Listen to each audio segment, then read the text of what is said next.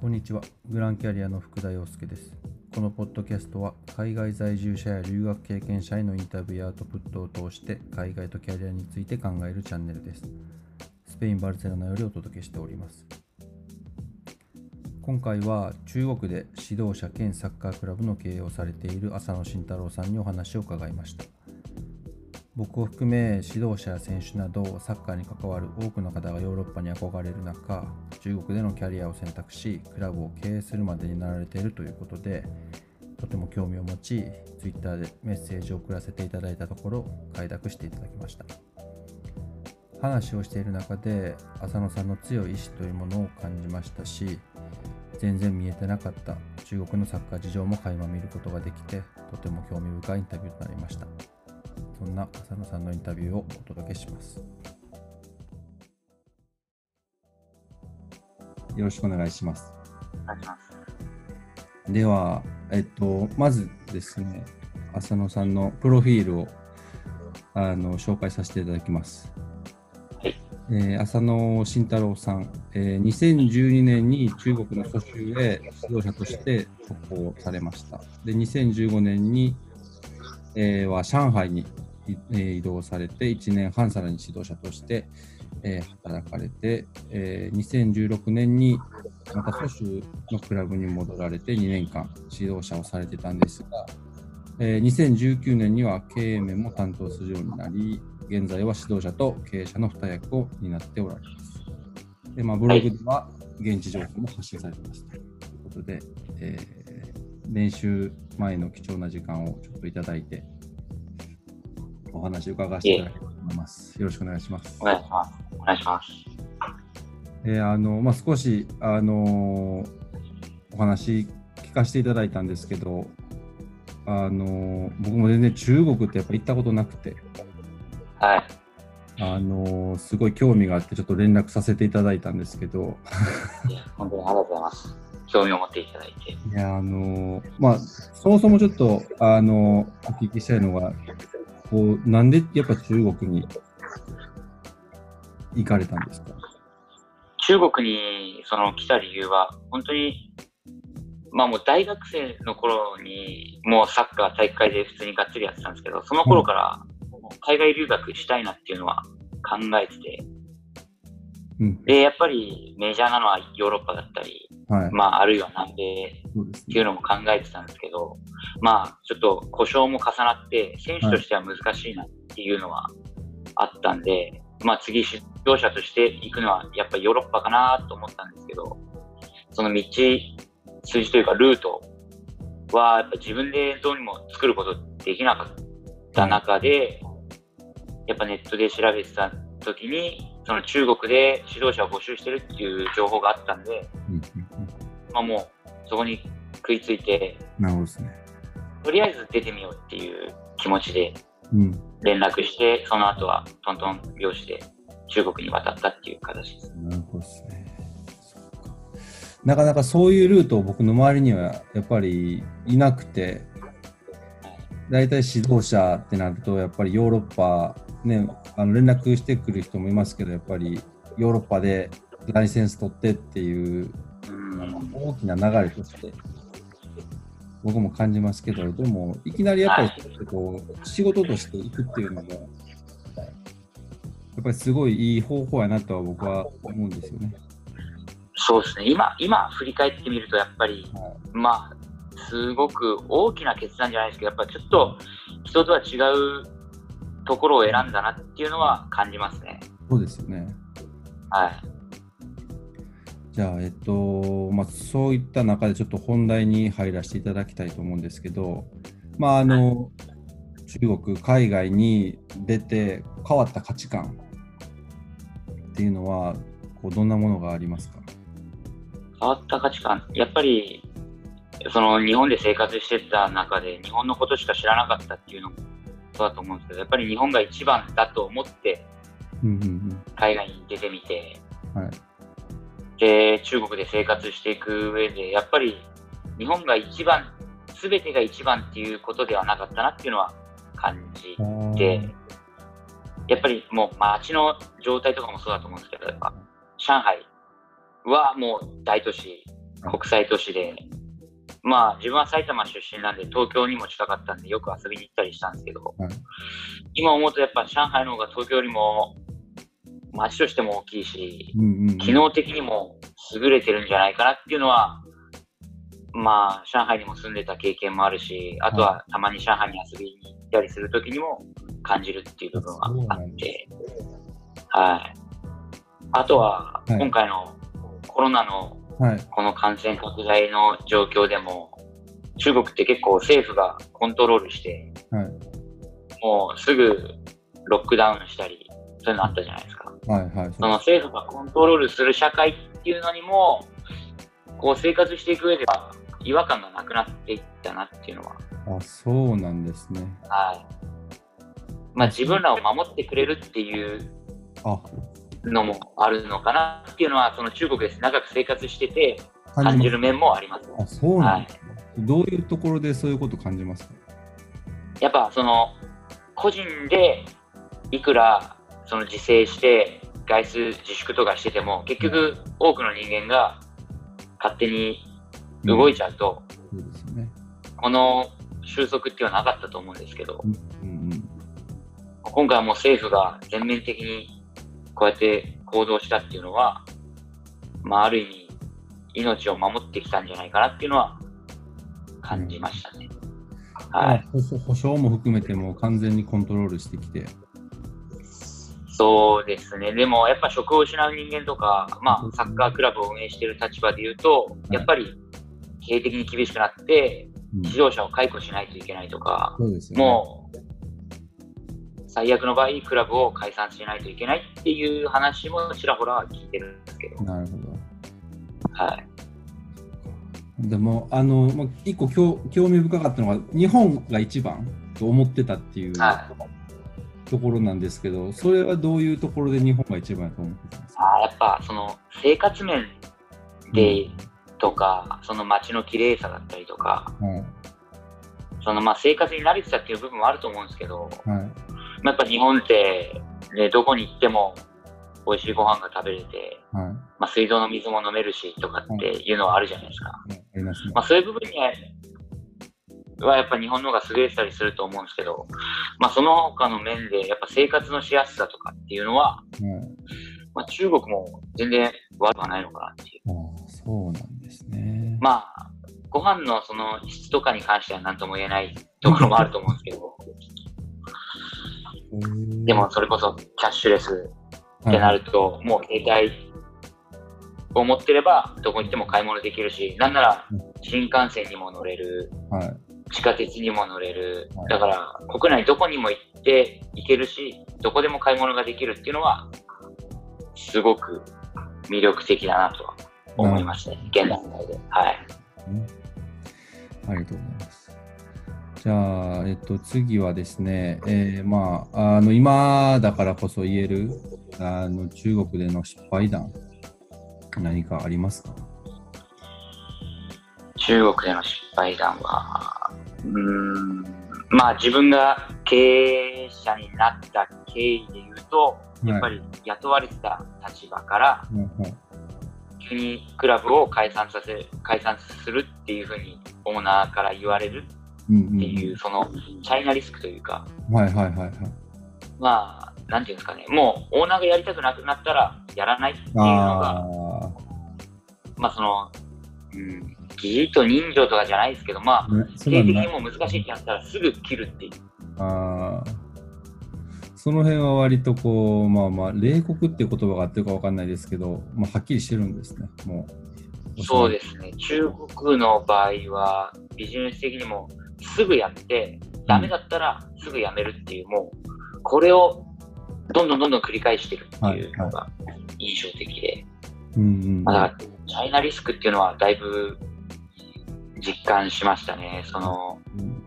今回、この件で。あとは、はい、浅野さんが受け取らなかったら、もうその今のクラブももう終わらせるっていう感じだったんですね。そうですね。まあ、どっかと合併するのか、も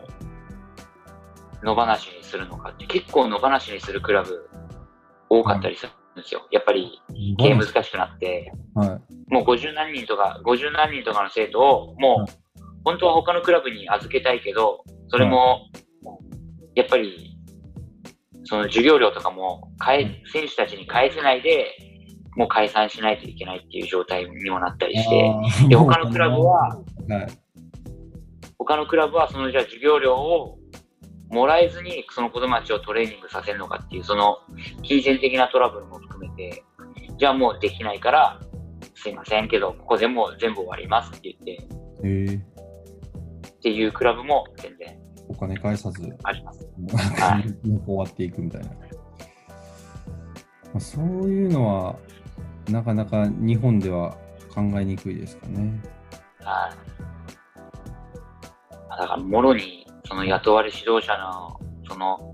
立場的弱さというか、はい。まあ、それを経験したなっていうそのリスクなるほどですね。の部分では、はい。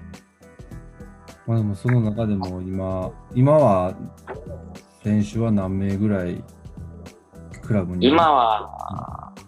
120、30人はいて、で、まあ一応コロナのこの時期があったんで、その、戻ってくるっていうか、はい。継続して練習してくれるっていう子が、まあ結構80、90%ぐらい戻ってきたんですけど、やっぱりそのコロナがまだ怖いっていう保護者も割といたりするんですよ。はい。はい。なんで、この夏の期間を終えて、また9月あた、9月が新学期なんで、中国。はい。はい。なんで、9月からまた戻れるかどうか見極めて判断したいっていう保護者もいたりして、そうなんですね。はもうどどれぐらいなんですか？中国人の割合はもうほとんど中国人ですか？選手は。い。95%とかは中国人ですかね。うーん。でもちょっとだけ。あのクラブ内は。はい。はいあとは日本人の子供とか、あとはドイツとか韓国とかもちらほら。あの、インターナショナルスクールが近くにあるんで、はい。そこに通ってる保護者とかがいろいろ紹介してくれたりしてう、んちょっとずつそのインターの広がりも増えてきてるなっていうのはありますねはい。はい。中国人の子供たちってどういう性格というか、どういう特徴なんですか？性格的には、うーん、まあ結構真面目ですね、やっぱり。へえ。思ったより真面目。でも、わがままなやつも中にはいるっていう。まあ、一人っ子政策の影響なんでしょうか。あその基本的には一人っ子やっぱはい。自分がやりたい時にやる。やりたくなくなったらやらないとか。からそこをうまくモチベーションを保ちながらなるほど。コーチングするというか、まあその辺は結構気遣ってやってますね。あ。中国にいる子たちは、え全員一人っ子なんですよね、基本的には。となると。ほとんどそうですね。最近、あの、解禁されてきて、あそうなんだ2人3人でも全然いいっていう風にはなってますけど、まだ名残があるようで、はいはいはい。はい、うん断然一人っ子の方が多いんですね。そうですね。あの、もう一つは、その今、まあ、中国人指導者をマネジメントされてると思うんですけど、はい。彼らのその仕事への姿勢とか、あの習慣っていうのは、どういうものを？あのーその自分が経営する前までは、もはい。うがっつり、その中国人指導者って、やっぱ彼らも長く指導経験してきた人間ではあるんですけど、はい。まあ、指導者としての、何ですか、子供たちに対して見せられる指導者ではなかったなとは自分で思ってて、うんうん例えば、グラウンドでタバコを吸うとか、その、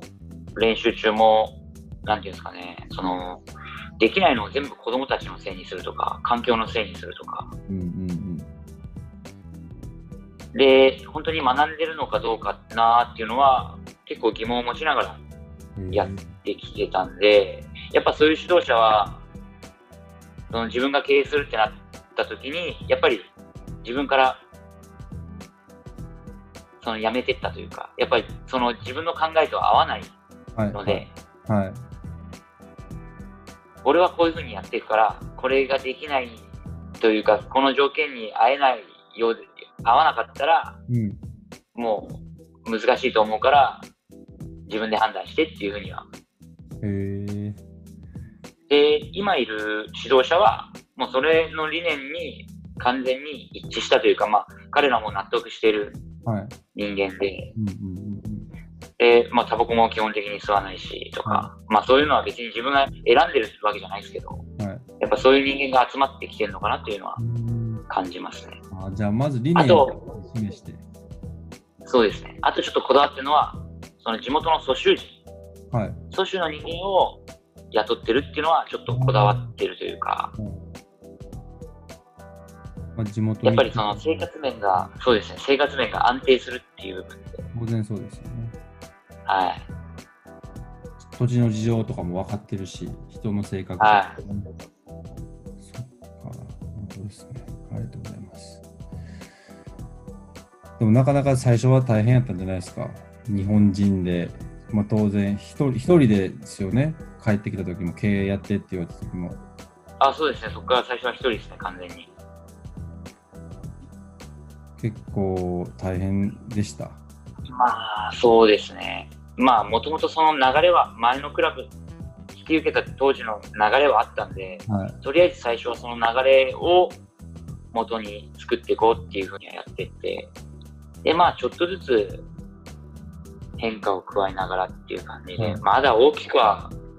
変われてないと思うんですけど、はい。まあ、規模も徐々に大きくなって、スタッフも増えていくと同時に、ちょっとずついろんなことにはまたチャレンジしたいなっていうのはありますね。なるほどですね。ありがとうございます。ではですね、えっと、まあ、今の話にも少し出ましたけど、まあ、これからの展望、目標っていうのを教えていただけますか？は、やっぱりそのクラブの規模拡大っ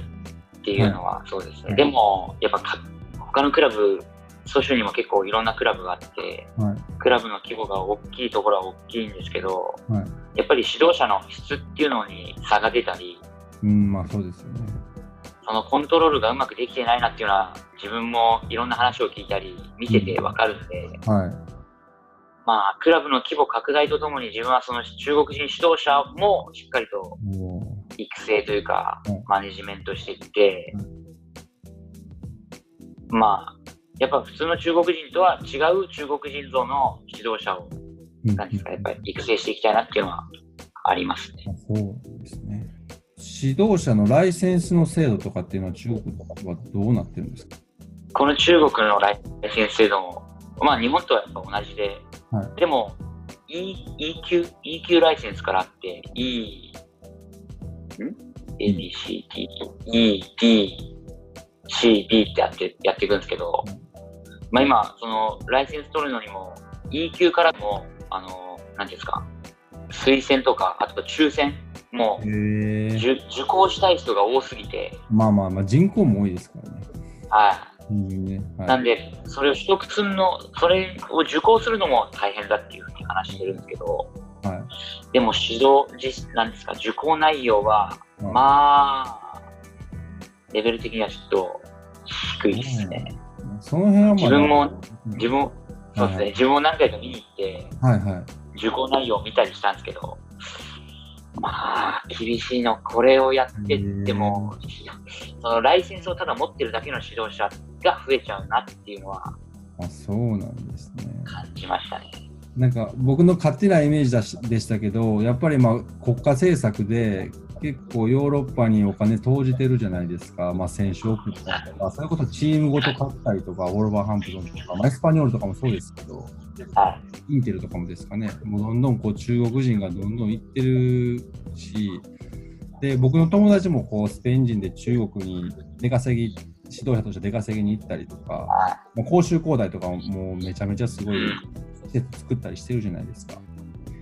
だからそういう指導者の部分も整備スペイン式とかまあヨーロッパ式でこうどんどんやっていってんのかなと思ってたんですけどまだそこまでは行ってないんですね。外から読んでまだまだくるだけというか。ですね。はい、外から、本当に外から呼んでくるだけで、一定期間、その指導者たちが持って、で、例えば長くても4、5年で、そのコーチたちがいなくなると、結局後引き継ぐのは中国人指導者だったりすると、うんまた元に戻っちゃうっていう。うん、なるほど。まあ、そこまではいかないんですね。結構、結構いるんですよ、僕の周りでも。それこそ4、5年、3、4年とか、こう、はい。で、帰ってきて話聞いたら、まあ、給料は良かったよ、みたいな感じで。給料は多分相当いい提示をしてると思うんですけど。でもやっぱりなかなか長く住むのは厳しいみたいな声はやっぱ聞いてて。まあ、文化もね、それこそ違うでしょううし、ん。まだ僕たちの方がね、アジャストしやすいのかもしれないです。はそうだから僕はてっきりその辺もこうやってんのかなっていうふうにね、あのヨーロッパ式でと思ったんですけど、まあ、その辺はまだまだ。そうですね。だからそのライセンスの受講内容で言うと、まあうちのスタッフもやっぱり受講しに行ったりしてるんですけど、はいその受講内容はやっぱ日本のその指導者ライセンスの講習会とは全く違って、はい。その指導者としての、何ですか、指導者像みたいなのを学ばないんですよ。指導者は子供たちに対してとか、その選手に対してどうあない、どうあるべきかとか、そういうことはあまりやらないっていうふうに言ってて、もう、なんですか、座学の内容も結局トレーニングのプランニングとか、こういう練習の時にはこういう内容で、こういうキーファクターでやっていくっていうことしか勉強せずに、で、実践するっていう形で、やっぱその、そう、本当にサッカーに特化しただけなんで、どちらかというと、その専門性の高い指導者を育てたいっていうのしか感じられなくて、なるそれはかなり興味深いですね。それはやってることヨーロッパと別なんか反対というか、まずこう教育者であるとか、子供の手本であるとか。もうそれがないんですよ。それがないんで、C 級ライセンス持ってる指導者は結構中国内ではランクとしては高いんですけど、はいまあさっき自分がその経営を引き継いだ当初いた指導者も全員 C 級ライセンス持ってるんですけど、そういう、なんですか、まあ教育者としては感じられない指導者っていうか、なるほど。まあ、そこはじゃあ課題として残ってると。はい。ああ、かなり興味深いですね、それは。まあ、でも逆にそこは、あの、浅野さんが、まあ、自分のクラブから教育していってっていうのは、こう、まあ、チャンスになるというか、そうですね。それ今自分も感じてて、はい。そこを特化すると、やっぱ指導者が逆にこのクラブに興味を持ってくれたりするかなですよね。魅力を感じてくれるかなっていうのはありますね。そうなると、いい循環が生まれてくるというか、いい指導者がは来て、それを教育して、はい。練習の質が上がって、まあ、クラブの格もね、当然上がりますし、はいあそこのクラブに行ったらあの、サッカーだけじゃなくて、教育もしてくれるというか、人としてね、そうですね。あの、他に個人的な目標とかっていうのはありますか？個人的な目標で言うと、まあ今、やっぱ、まあこういうコロナの時期なんで難しいと思うんですけど、やっぱ中国に行きたい日本人の指導者のの方からもコンタクトをもらうことが多いんで、はい。で、逆に中国の民間クラブとか町クラブからも、はい。日本人指導者とかはい。紹介してくれないっていう話をいただくことがあるんで、はい。まあ、そこをつなぐ役というか、まあ、サポートできるようにはしていきたいなっていうのは思ってて、そういう人いそのまあ、今指導者をつなげる立場の人間はそんなにいないのかなとへ思って、ー。これはいいですよね。はい。新しい流れというか。やっぱそのヨーロッパの方が来てて、まあ、その先ほど浦さんも言われたようにあのヨーロッパ人はなかなか生活習慣が合わないというかうんうん。やっぱ長期滞在できないっていう面で、はい中国人のそういう、まあ、クラブ経営者だったりサッカー関係者も、はいやっぱヨーロッパ人よりも日本人だったり韓国人のそのこの東アジアのはい。同じ風土というか、まあ、はい文化、習慣が近いはい。指導者を欲してるというか、あ、そうなんですね。その需要と供給はあるのかなっていうのはうんうんうんうん感じますね。なるほどですね。じゃあ、まあそういう、まあ、エージェントというか、橋渡しですね。まあそうですね、サポートできるように、まあ交渉面でも通訳できるし、ね。はい。まあ、特に若い指導者というか、若い指導者で活躍の場がなかなかね、ない子たちとかは、僕もやっぱ絶対海外出た方がいいと思うので、一回。うん。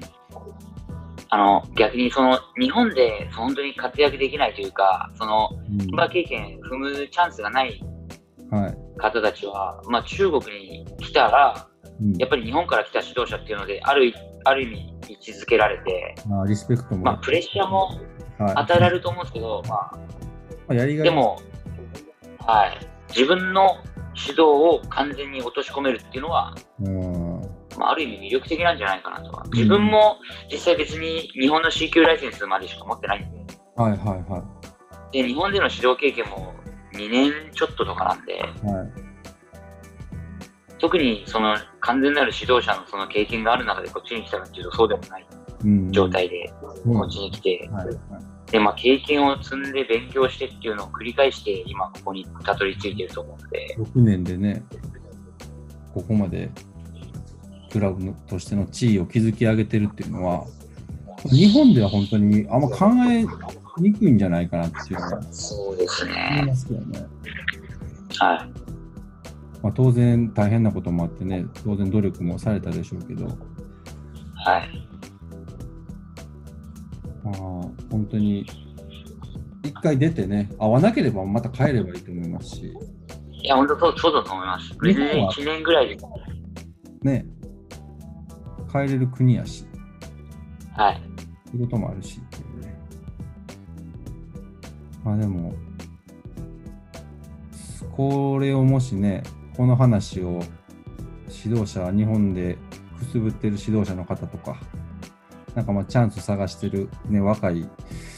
導者の方とか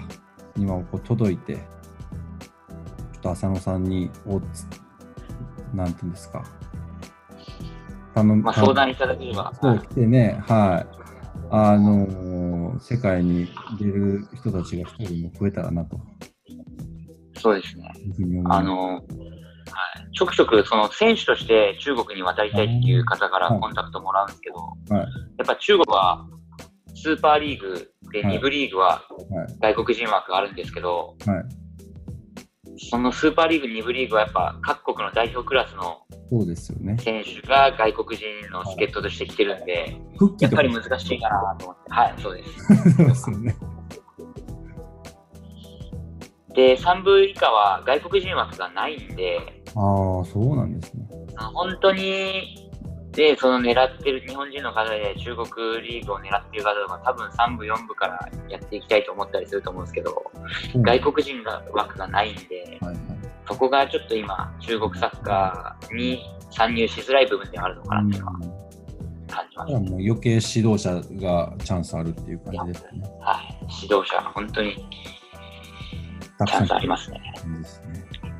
はい。と僕の周りの指導者にも言ってみます。おはい。はい、ありがとうございました。じゃあ、あの、すごい興味深い話いっぱい聞かせていただいて、僕もちょっと、はいあの、この状況が落ち着いたら、蘇州に遊びに行かせていただければなと。いつでも来ていただければはい案内いたします。はいじゃあ、今日はありがとうございました。はいありがとうございました。あの、慎太郎さんにお伺いあお話をお伺いしました。ありがとうございました。ありがとうございます。はい、浅野さんのインタビューをお届けしました、えー知らないことばっかりだったのでいろいろ聞いて長くなってしまったんですが話を伺って感じたことは